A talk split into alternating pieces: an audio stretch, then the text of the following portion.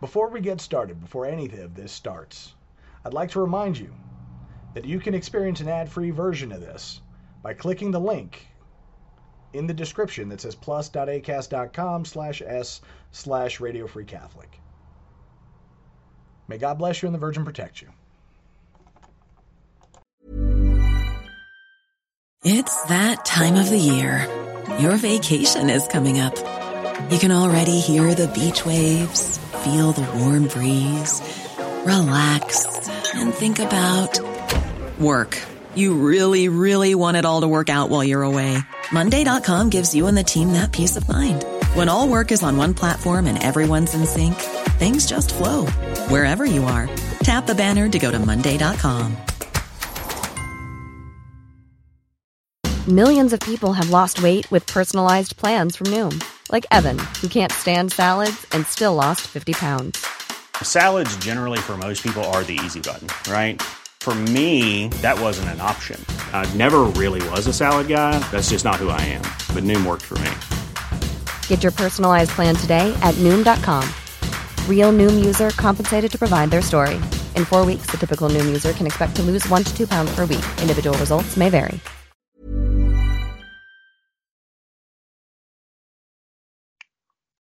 Exsurgat Deus dissipentur inimici eius, et fugiatio dedut eum a eius. Let God arise and let his enemies be scattered, and let all those who hate him flee from before his face.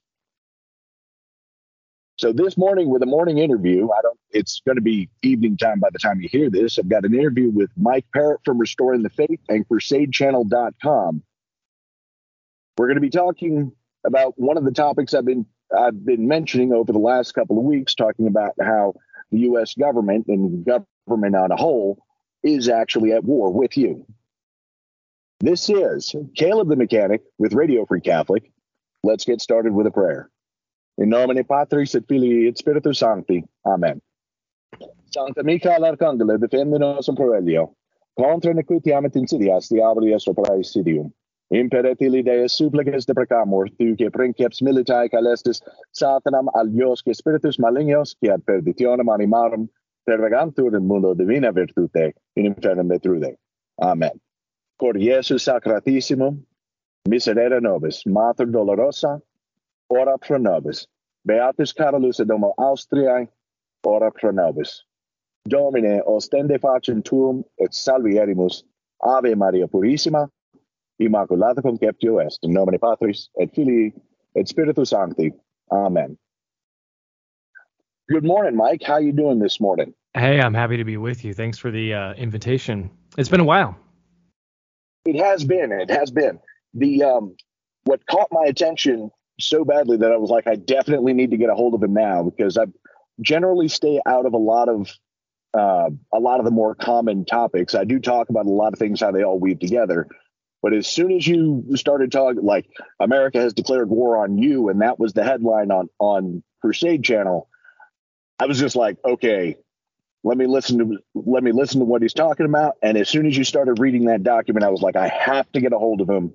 There are with the document talking about economic warfare and the whole first page being an intro and aircraft, like literally talking about things in a- aviation maintenance. I was like, there are no, there are not two people better qualified to talk about this whole thing. Um, most certainly than you, because you've got the economics side of it really locked in, um, especially with all the talk about usury. But when you started mentioning aircraft components, and I was just like, oh wow, they're going there with this. yeah. Well, it's interesting. So this uh, this document that was sent over to me is as as you look at it. I mean, the first thing you have to do is look at it with a skeptical eye. And what it lo- what it appears to be is, you know, it's typed up in like Courier New font. Um, obviously, from a typewriter, you can see the sort of the the markings that it was made on a typewriter, and then and then um, supplemented with hand drawn um, drawings of electrical circuits. And it bore the top secret markings that I've seen before, having had a top secret security clearance myself. And it said, you know, um, no, you know, top secret, uh, no foreign, um, you know, and and uh, controlled cryptographic information, and um, there there's not a date on the document, so it's it's extremely difficult to place its vintage. Um, to the best of my knowledge, it appears that it was written in the perhaps the late 40s or the early 1950s, and it was it was left on a copy machine at the Boeing company in Seattle, Washington. And that's how that you know somebody bought a used copy machine from Boeing, which you know you you would imagine that a big company like that does technology refreshes every now and then, and so they sell old copy machines and buy new ones. and I don't know when this copy machine would have been sold, maybe in the 80s or so. So you have a you have a document that's a couple decades old being photocopied um, at Boeing and left in the machines. That's that's the story of how this document came to us. That does raise a few questions because they wouldn't just. Uh, I mean, if they made a photo photocopy of it, that mean uh, depending on the age of the photocopier, newer ones keep keep like you have most of those documents are kept in some kind of uh, memory bank. You know, because the new copy machines all have uh, CPUs, and I mean the copy machine in my job, I can pull I can pull stuff up out of it, you know, from at least a couple months back because our settings are set to where we to where we can recover that stuff. But if it was an older copy machine, I suppose you'd probably get away with it. It's that time of the year. Your vacation is coming up. You can already hear the beach waves feel the warm breeze, relax, and think about work. You really, really want it all to work out while you're away. Monday.com gives you and the team that peace of mind. When all work is on one platform and everyone's in sync, things just flow wherever you are. Tap the banner to go to Monday.com. Mother's Day is around the corner. Find the perfect gift for the mom in your life with a stunning piece of jewelry from Blue Nile. From timeless pearls to dazzling gemstones, Blue Nile has something she'll adore. Need it fast? Most items can ship overnight. Plus, enjoy guaranteed free shipping and returns. Don't miss our special Mother's Day deals. Save big on the season's most beautiful trends. For a limited time, get up to 50% off by going to BlueNile.com. That's BlueNile.com. Burrow is a furniture company known for timeless design and thoughtful construction and free shipping, and that extends to their outdoor collection. Their outdoor furniture is built to withstand the elements, featuring rust-proof stainless steel hardware, weather-ready teak, and quick-dry foam cushions. For Memorial Day, get 15% off your Burrow purchase at burrow.com slash ACAST and up to 25% off outdoor. That's up to 25% off outdoor furniture at burrow.com slash ACAST. Wow. Nice. Yeah. What you're hearing are the sounds of people everywhere putting on Bombas socks, underwear, and t-shirts made from absurdly soft materials that feel like plush clouds. Yeah, that plush. And the best part? For every item you purchase, Bombas donates another to someone facing homelessness. Bombas. Big comfort for everyone. Go to bombas.com slash ACAST and use code ACAST for 20% off your first purchase. That's bombas.com slash ACAST. Code ACAST.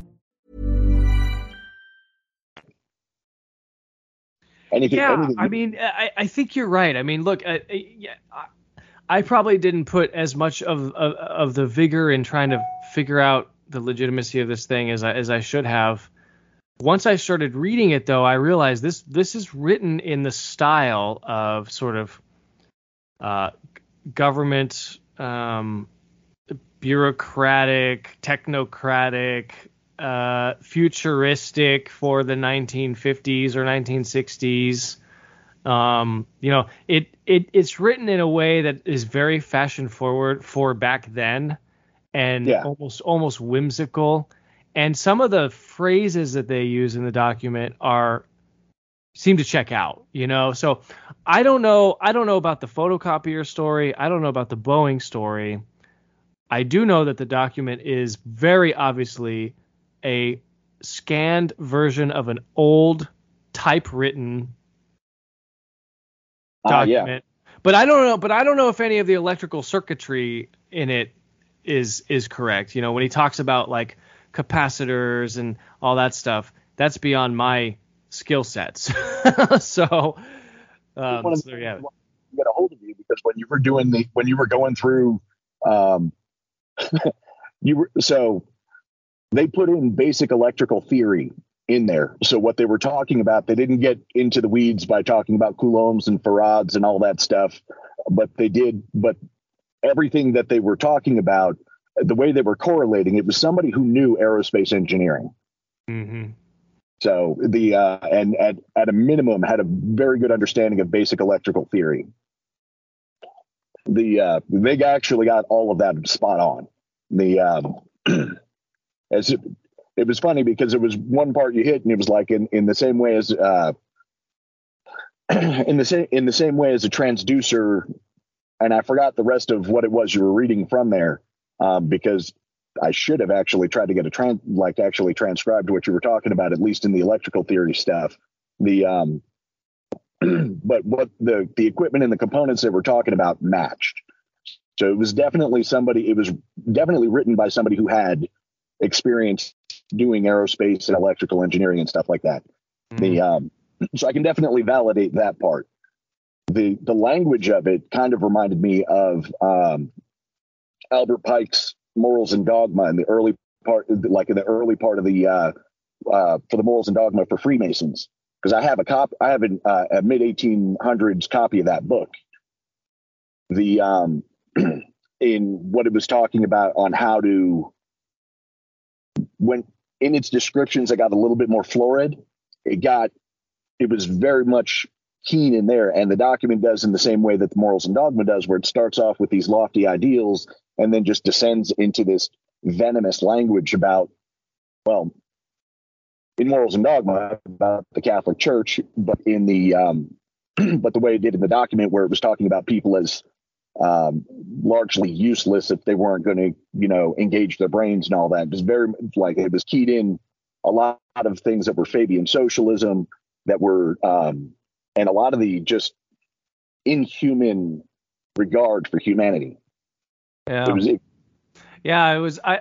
You know, it's funny. I, I, I kind of had the same realization as I got to the end of the document on day three. It took me three three days to read it um, on the Crusade channel, and what I noticed is that the language really sharpened towards the end and became very, uh, very hateful. And um, you know, these people really despise common common man, and that was exactly the same comparison that I noted as well because um, I, I, I, once reviewed a um, 18th century copy of the Scottish Rite, and it's very lofty language and flowery and and whimsical uh, for the most part in the first portion of the book when it talks about um, you know uh, the, the the the light and the brotherhood and everyone is seeking this light.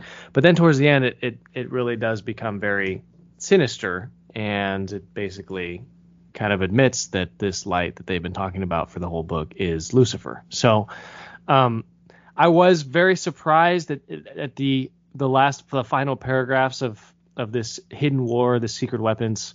Um, it went from sort of cold, calculated 1960s style technocratic, um, futuristic language to really sinister, dark, um, hateful type of language for the common man and um, and the Catholic Church too.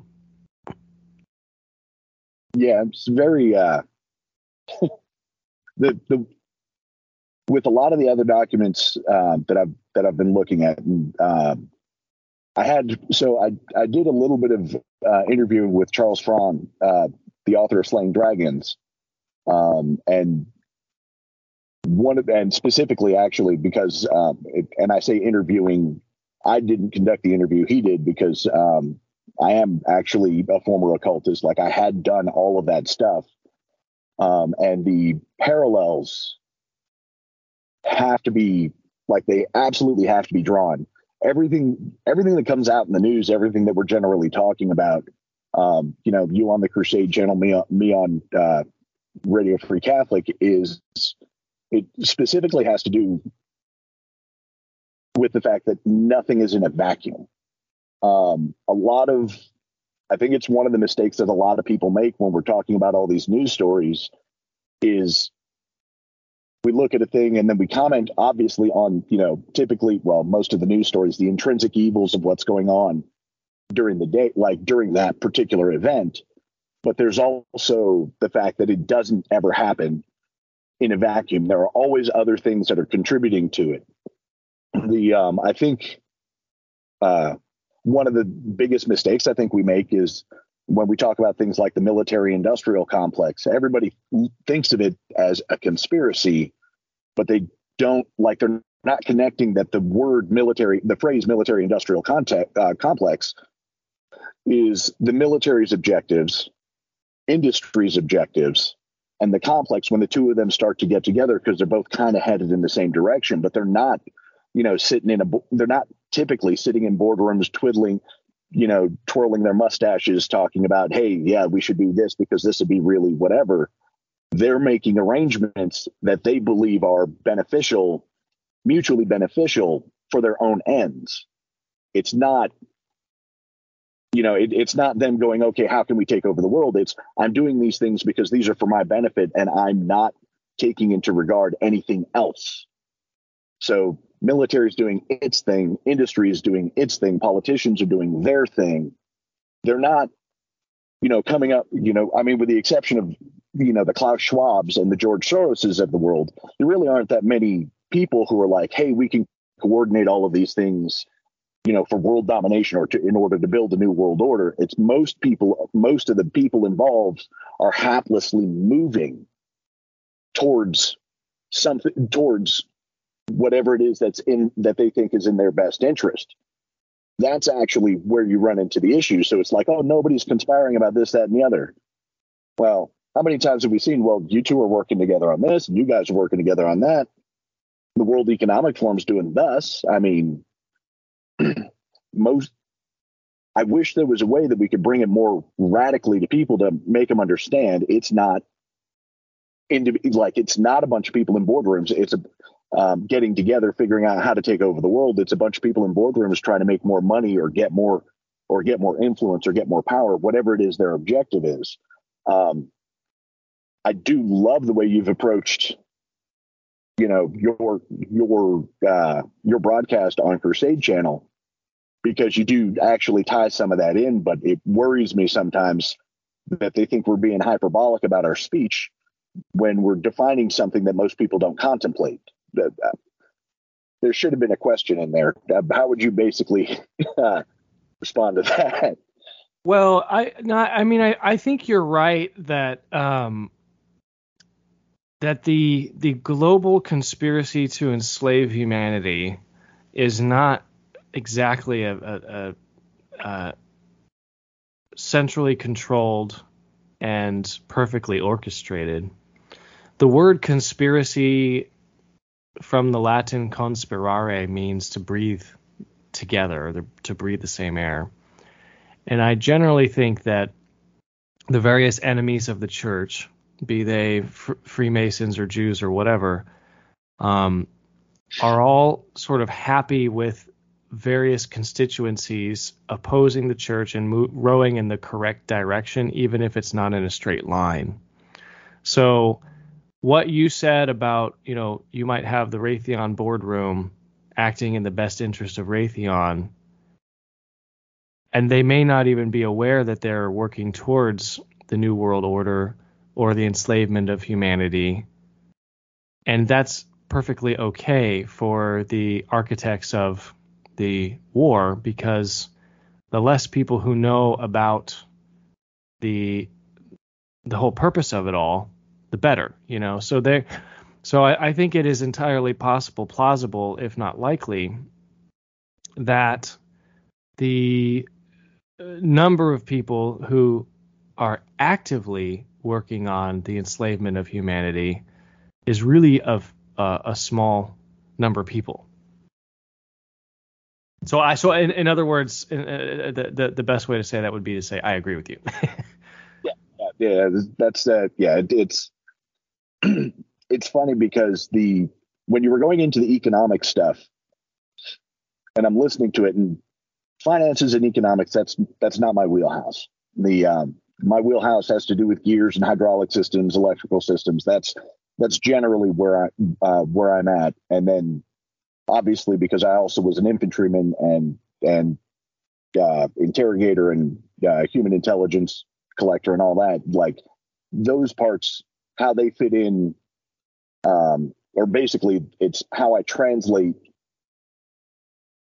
between the two where where the mechanisms that are that that correspond where one thing influences the next thing or one thing move like one component moves the next component that actually has to do with how I do how I do my analysis. When you get into the financial stuff, I actually basically got to got to kind of ride along. The um, the economic stuff I thought was remarkable because they're not because in the document they weren't really talking, you know, the specifics of interest rates and things like that, but they were talking about the uses of usury as a weapon um, directed at specific, not just usury, but you're talking usury and propaganda specifically, both of those two things, how those two things come together.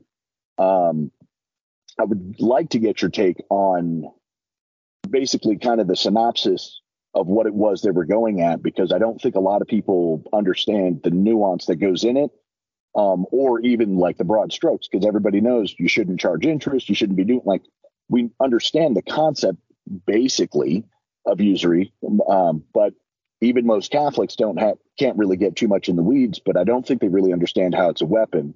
Um, how would it, how would you explain that? Yeah, I mean, um, I thought it was interesting that they that the the comparison to electrical theory and and circuitry was pretty one for one insofar as they viewed human beings as like um, a store of energy. Um, the flow of money in between human beings is being, you know, like the transfer of energy and being able to constrain that flow of energy um, or put uh, parameters on it or ohms or resistance or whatever, right? Um, you know, viewing just just just reducing the the magnificence and splendor of eternal souls down to what our government refers to us as today, consumers. Um, and and and and then stressing the system um, intentionally in order to create a sense of in, impermanence and um, dependency. So stress the system by reducing supply of oil or supply of meat or supply of you know whatever thing, right? Like with COVID, there was suddenly no toilet paper. I mean, that had nothing to do with COVID, and yet it very much psychologically contributed to the fear that people had. So you take away a basic necessity, and it could be a total non sequitur too. It, had, it, may, it may not relate in any way whatsoever to the matter at hand, but it amplifies the level of control that the you know architects of all of this have over us. So um, and they were, and it was the document was very clear that this is a secret weapon. It's a ghost war. Um, it is a, it is, there is a declared war on all of us, with the stated purpose of controlling all of us. And so, with respect to the economy, to your question, um, fractional reserve lending, usury, um, fiat currency, and really just the the sort of the the bankster life, let's say, is an integral, if not maybe the central component of the overall strategy. Now, they talked about poisoning our food and they talked about, you know, darkening our intellects with really substandard education and um, and distracting us with, you know, stupid uh, uh, media and, and and whatever else. But the main weapon system that they have is is money. Yeah, yeah. The uh and they so one of the things that actually kind of proves to me the uh, the vintage of the document was the way uh, the way they were talking about. You mentioned the education system. Um, it would would have definitely been somewhere right around the inception of the Department of Education. Um, so it would have been like probably mid to late '60s, best guess, because you because you mentioned it probably you know like the 50s and 60s, that sort of futurist terminology. Um, it would have been right around the, the inception of the Department of Education, because when you look at the education system prior to the 1950s, anyone who graduated secondary school, what we would now call high school, was typically um, could read and write in English, obviously in, in American English um, at that time versus today, uh, but also Hebrew, Latin, and Greek. They would have actually been uh, like that was part of the, the secondary school education. So a high schooler would have been able to read Cato without without actually worrying about a translation. They would have understood the words because they would have been able, it would have been easily uh, readable to them. After that, I mean, city of Baltimore, they can't even pass basic English. Like it, it's it, over the last 60 years, you can see an obvious decline. Yeah. well, and, and even, um, and you're right about that. You're you're exactly right. We've we've lost classical education in this country. Um, 150 years ago, the high school educated student in this country would have been able to read the Iliad, and now no one even knows what it is, let alone who the characters are and what the meaning of it is. So the the Western canon has been destroyed.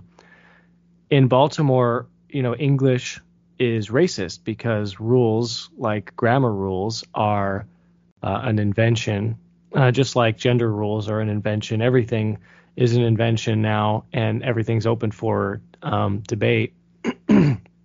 but when you think about um, liberal education, uh, classical education, the quadrivium, uh, the, you know the basic four subjects, and the trivium, so the seven subjects of the liberal arts. It has to be taught in a certain order and the importance of language and linguistics syntax and grammar is paramount because when the grade school student learns first he learns spelling. He learns that there is a proper and only one right answer for how to spell a word and then he learns grammar which is the placement of the words in the sentences and spelling and grammar are foundational to logic. And logic is foundational to rhetoric. And this is why we don't have statesmen anymore um, in the USSA, um, the the land of usury, sodomy, and abortion. Um, we don't have statesmen here because we don't have anyone who can apply any of the tools of rhetoric because nobody is logical because nobody has learned grammar and spelling. And it's even worse now with our technology because I hate to say this, Caleb, but I am not a very good speller. I think I'm pretty good with grammar, um, especially in in written English. Um, all of us make spoken faux pas because speaking correctly uh, these days is difficult, but uh, because well, I mean, we're surrounded by people who have reduced uh, the language to just gibberish almost. Yeah. Yeah, that's right. I mean, we're we're like barbarians. And we are with with the advent of Twitter and Facebook and all these things too. We are also devolving to a culture of um of oral tradition. We no longer even bother to write things down. Um, we just storytell, and so uh, we the liberal education, little L, uh, the one the, the, the good one. Um, yeah. The, we, we don't have that at all whatsoever. You're right. You're 100% right. The, the, the Department of Education was was uh, a huge part of the destruction of the ed- education infrastructure of these United States. And when you get to the point where inner city black students are functionally illiterate, um, you have achieved the goals of w- what this document lays out. I mean, it explicitly says that we want people to be dumb and controllable and dependent on um, on the government. I mean, it it uses the word dependence dependency in the document one or two or three times. And this is a stated goal of the 1960s. It's come into fruition 80 years later. We're we're living in those times now where the the only safe jobs that are out there, really safe, good benefits, hard to fire you, are working for the government. Yep. Yep, very much so. The uh, it's actually caused an extreme problem in my industry uh, because you have to be able to, you must be able to read and write in English properly in order to do in order to do the job. We have a requirement to to record everything that we do. Every every component that we change out on an aircraft has to be documented properly, and it has to be documented in a way that can be understood um, in a courtroom. The and it's been a tremendously difficult time. I mean, a lot of the basic calculations for uh, like we have guys who it's it's funny in our in our avionics department our guys are not the best spellers. They're not the best readers and writers but they're but they're excellent at mathematics and they have to be because you have to be able you have to be able to you know pull resistances and when you when you're you're shooting wires for uh, continuity and all that like you have to be able to determine whether or not the component is functioning the way it is and there's a lot of mathematics involved. But they're not in any in any real sense actually good at documenting what it is that they've done the uh, simultaneously like i've got a lot of you know the basic mechanics who are you know mm-hmm. change hydraulic components and stuff like that and they run into difficulties whenever they have to run you know whenever they have to run numbers the um and this is this is not true for all of the guys who were in the industry 10, 20, 30 years, it is true for all of the guys who are trying to come into the industry. It's a tremendously difficult industry to be in. Um, and it's a, and it's a, it's for, because of what most people are coming from, it's an extremely difficult trial just to become competent in their area of focus. It, it, it's been really remarkable to me because the, like the education I received 20 years ago, you know, when I when I was coming out of high school um, in the late 90s, is completely different from the education that people are coming out with anytime in the in the 21st century, from basically 2000 on.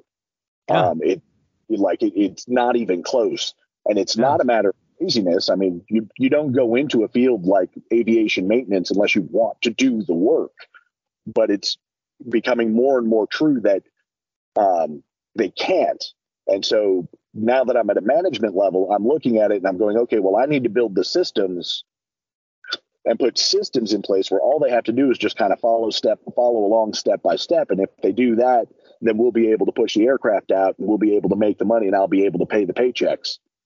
Um, it's it's a completely um, a terrible, terrible system the way th- the way things have actually come out, and it becomes most obvious in in the real uh, in the uh, not the real but in the hard fields in the fields that actually have to do with componentry and thing and things like that it's it's very very difficult um, buttoning it all up so that people can still get so that we can still maintain the systems that actually keep us you know keep us in this current um, technological era it I'd say in another 20 years, we're going to be in the Stone Age because nobody's going to know how to do stuff. Yeah, in in my business, which is far less technical than yours, I'm seeing the same thing. I mean, I I own a I I have a couple um, locally owned small businesses that are that are mine that are in the home services industry.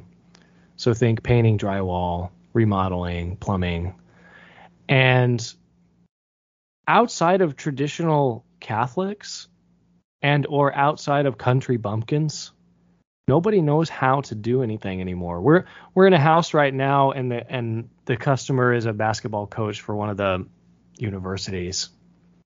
And he's a younger guy. He's a great guy. I love him. Actually, he's he's just um, very friendly and amiable, and we get along fine. We're just doing some basic stuff in his house, and he regards my my colleagues and my crews as some kind of like construction wizards, you know? Yeah. Like like they're performing black magic in his house to pull out carpet and put down, you know, luxury vinyl flooring. Um, or to, you know, add a chair rail to a room and do a two-tone paint on it. I mean, this is stuff that in times past we wouldn't necessarily hire out. Now I understand not everyone can drywall and you know not everyone can do trim carpentry or whatever or remediate mold or uh, and, and, that kind of thing. But you know we ought to we, we've got to the point now where people don't even own a screwdriver. And then you may be very good at your job and, and very technical and all that but this is part of the this is a symptom of a larger problem with with corporate America where corporate entities take on a life of their own. I've been thinking about this and doing some preliminary research into it, and this will be my next big thing that I talk about. Um, that that kind of goes hand in hand and bolts on with usury. So here it is debuting uh, with you um, for the first time.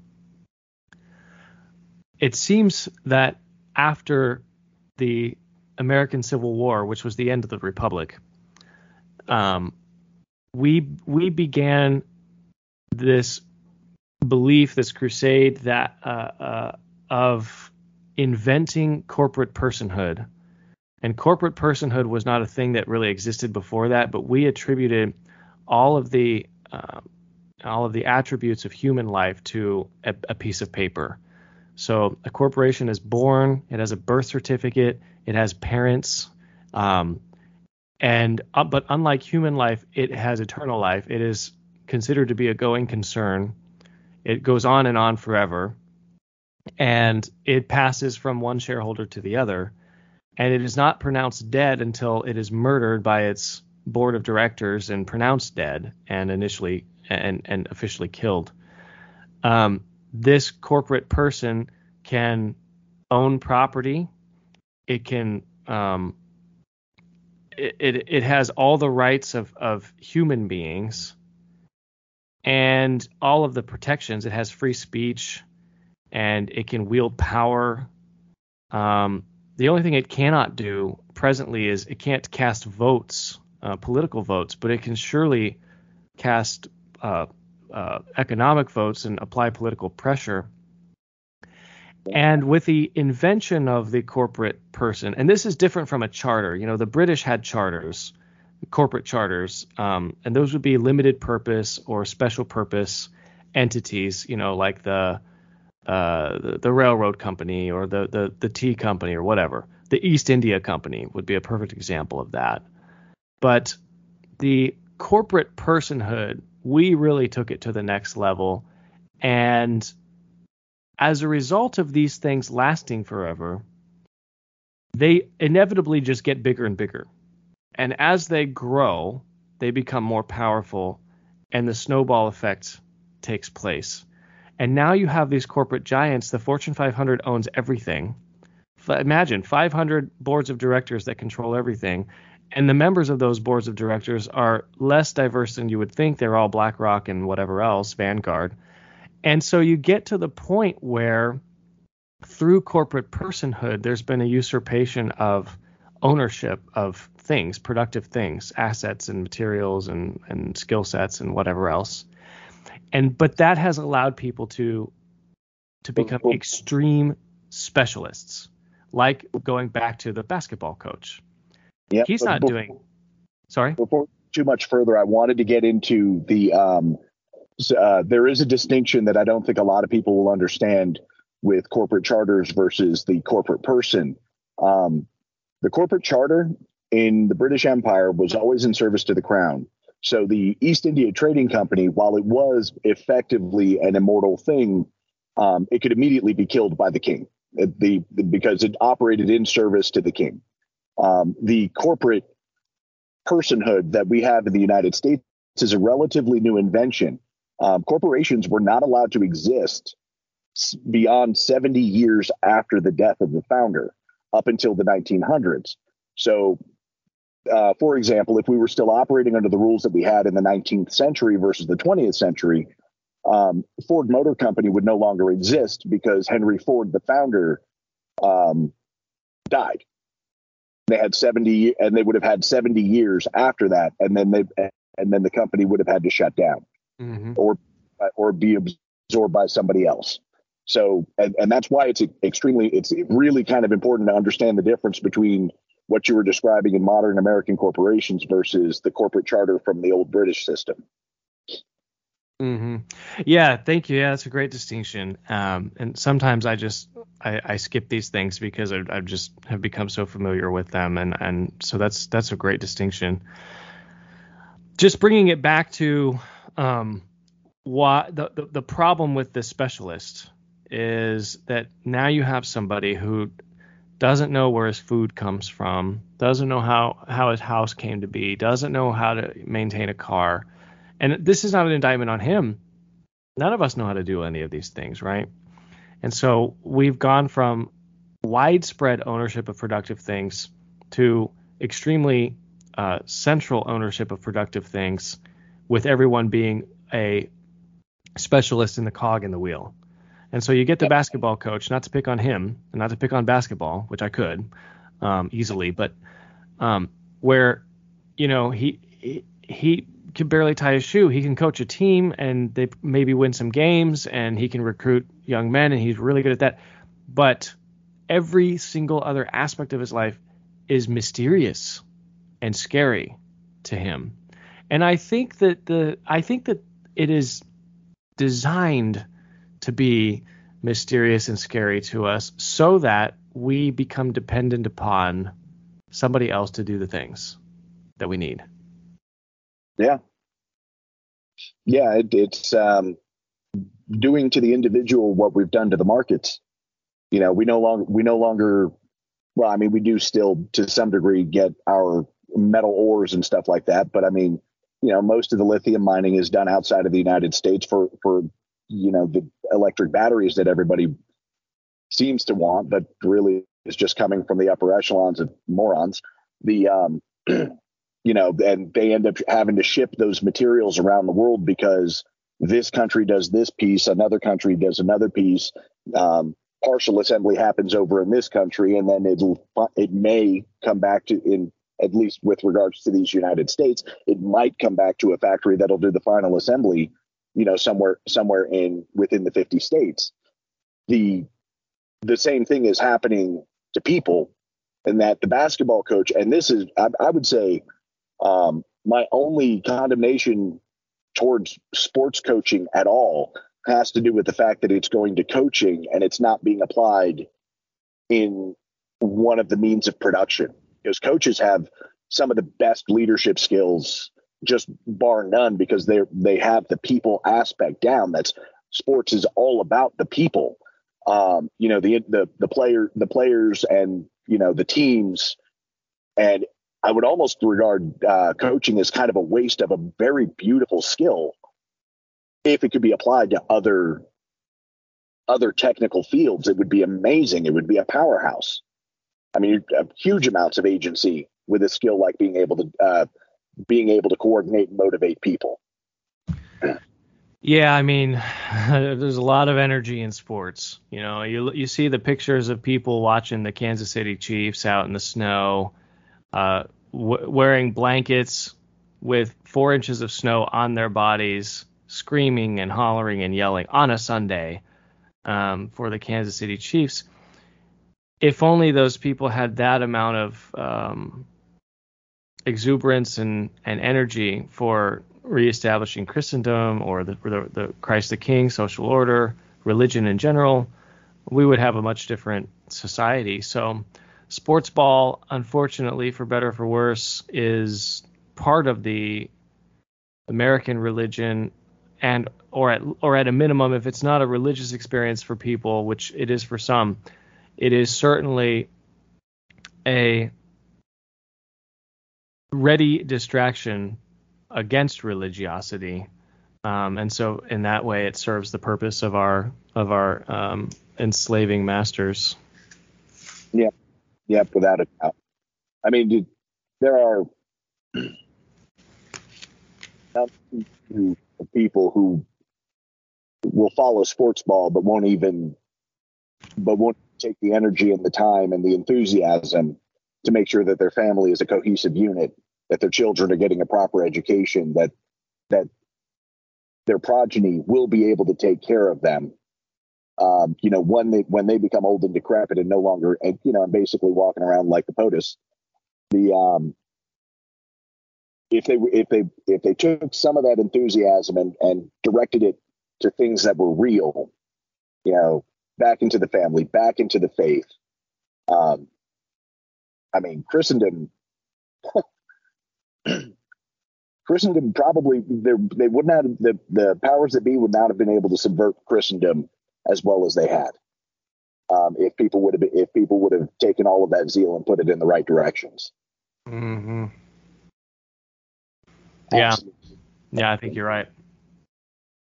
it's an absolute travesty. The um, and I, I remember and to a degree because I mean, there's uh, when you're when you're dealing with stuff in like that, that there's not a small amount of uh, sports fandom that didn't remind me of my time in a Pentecostal church. So it, it's sort of 50 50. Like it definitely has to be geared to the one true faith. Otherwise, there's just you lose you lose all sorts of control and and and in, uh, have a tremendous incapacity to um, follow anything of real virtue.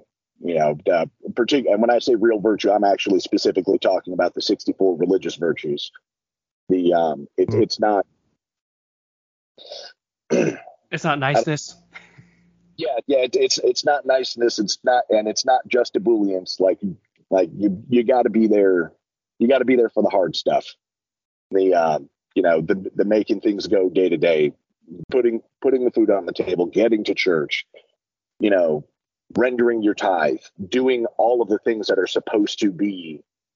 Uh, and it's not the the worst part about it is because I, I remember back in the 80s, the or not 80s in the in the 80s through the 90s with the with the uh, Protestant revivals that were happening with the big mega churches you know, those leaders manage to key in on something that is actually true, and that if you do render unto God what is right, you will receive the graces and the benefits. It may not necessarily come back, you know, in kind in, in, in the precise type that you that you render, but you will always get the graces back hugely. They, they just managed to key it in on money, which is why um, the second I would say probably one of the large, one of the other largest money laundering industries was, you know, the mega church. Hmm. All I can react to that is, uh, I agree.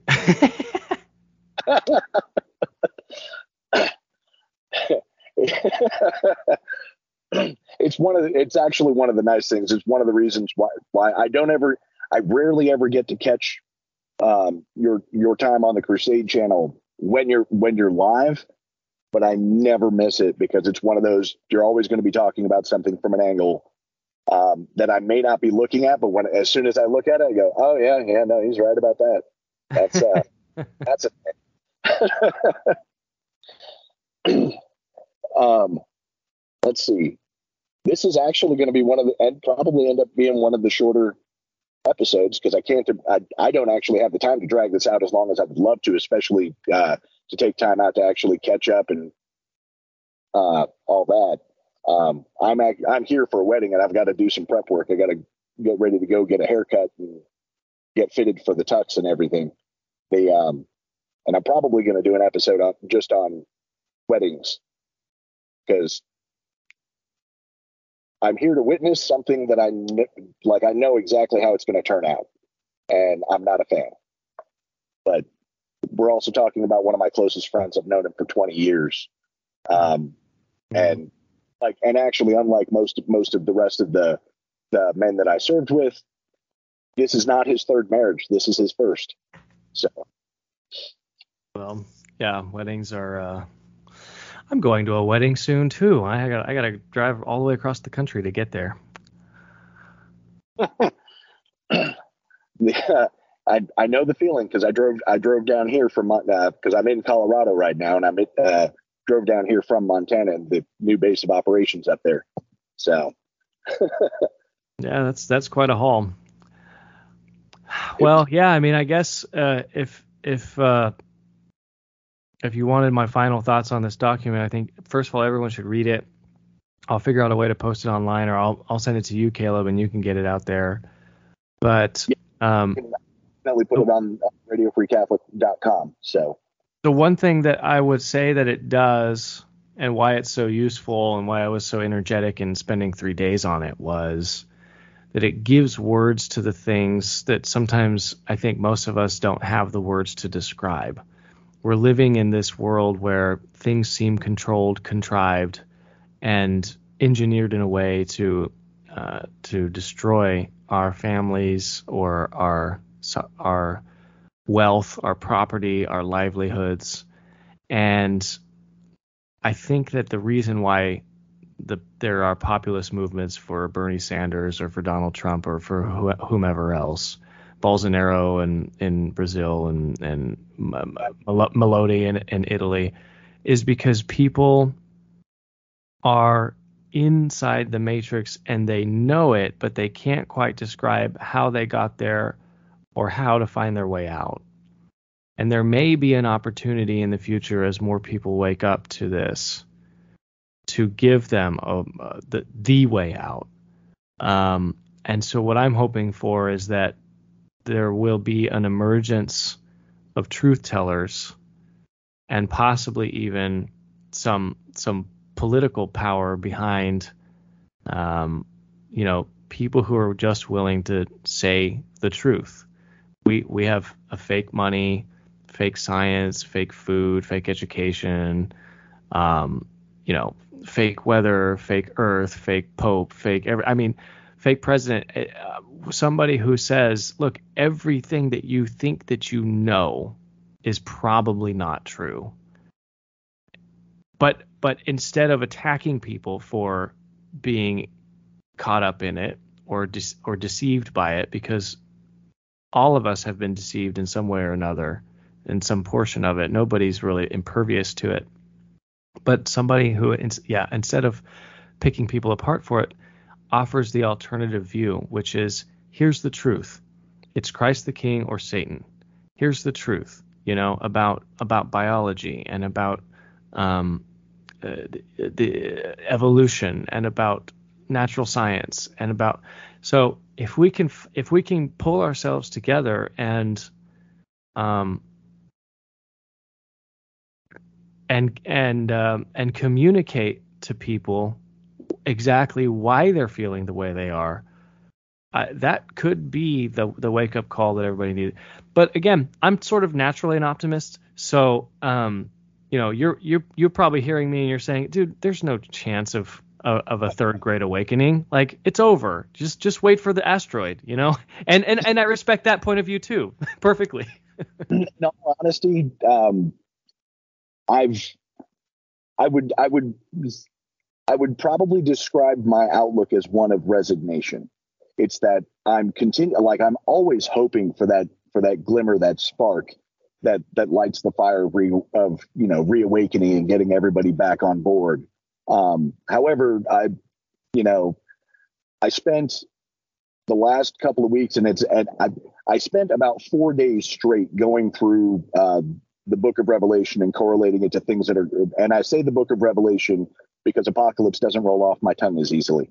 The, um, but St. John's Apocalypse and diving in and doing the correlation using um, some of the exposition and the comparisons that were given that were handed to me by very very knowledgeable good priests um, and then relaying okay, this parallel to here, what basic taking this meeting and, and kind of breaking that down. And it's um, even as we're recording this, it's actually posting because I've recorded like 12 episodes in advance before I even came out here.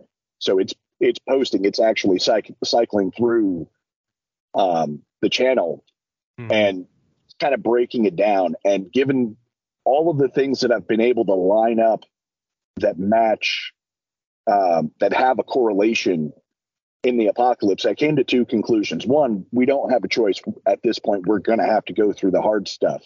Um, but two, St. John's apocalypse isn't isn't just a prediction for the end of times. I'm convinced that Saint that that the apostle St. John actually just wrote the entirety of human history in 22 chapters. Like he just put the whole of human history and how the sequences of events go. Um, and if you ever like, hey, it looks like this thing's coming to an end, because I'm not I'm not convinced that the world's going to end in the next 10, 12 years. Um, I suspect it, but I'm not convinced that Christ is going to roll up the curtains of heaven and and drop down the new Jerusalem. Like I'm I'm not convinced that those things are going to happen everywhere, but I do know that the war between God and Satan, between Christ and Antichrist in America, that's happening right now. And so while we don't have necessarily the Antichrist, I don't honestly believe that America survives the next 12 years. I don't think we're going to pass the next seven, in all honesty. The um, yeah, and at least certainly not as the dominant global force that we've been for the last 100 years, and certainly not as the economic power. Um, you know, there'll be something left of us, and it's probably going to look very much like Venezuela or Argentina or Zimbabwe. Um, but we're, but America is done. The shining city on the hill was actually a burning mountain, and that burning mountain is almost spent. So, yeah, yeah. Well, I don't disagree with that. but I do hold out for people waking up because I do also believe it isn't actually too late to turn it around. Um, you know, but I'm resigned to the fact that it appears in my day-to-day interactions that there's not enough what they the war the war that was take that they inflicted on the American people has succeeded because the vast majority like we've been reduced in our and people don't want to know more. And that's really the thing that's been more terrifying is the resistance that I get when I actually start laying things out. And it's like well you know this and it's like no that's not and it's like well but I believe and it's like uh-oh all right well you have to come you have to come unmoored from what you believe because right now you're too comfortable in that belief. Um, and if you don't do that first, I can't give you all of this information because it would be actually just throwing pearls before swine. You're just going to trample them underfoot.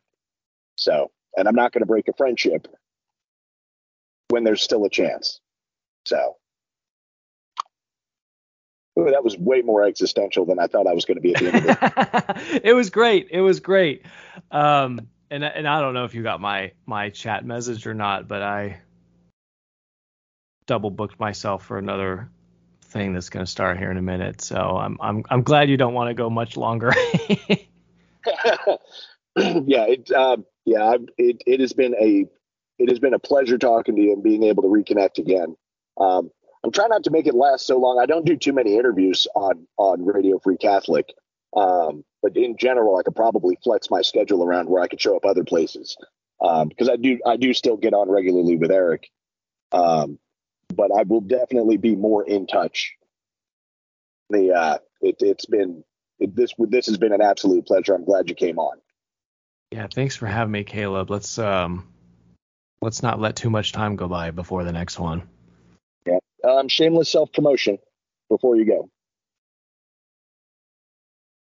Um, goodness. Well, um, the only thing I can say is that having been sidelined, canceled, hacked, doxxed um, by church militant, if uh, anyone wants to help me retire some of the tens and tens of thousands of uh, legal bills that I have been coping with now for the last two years, um, if they wanted to go to givesendgo.com slash defeat CMTV, as in defeat church militant TV, that'd be great. Givesendgo.com slash defeat CMTV. But otherwise, um, hey, just just pray for me, pray for my family, having a new baby soon, and um, Yeah, pleasure to be on. Congratulations. I'm very glad to hear that. all right. Well, with all that, we'll go ahead and tie it up, and you and you will be in my prayers as always.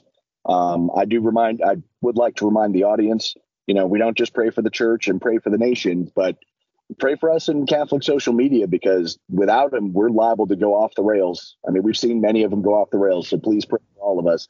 Let's pray for the family as they expect a new baby, and may God bless you and the Virgin protect you. This is Caleb the Mechanic at Radio Free Catholic signing off.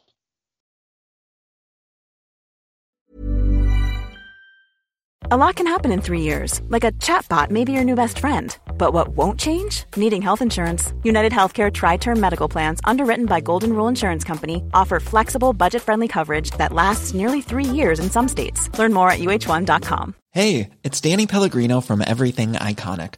Ready to upgrade your style game without blowing your budget? Check out Quince. They've got all the good stuff shirts and polos, activewear, and fine leather goods, all at 50 to 80% less than other high end brands. And the best part? They're all about safe, ethical, and responsible manufacturing.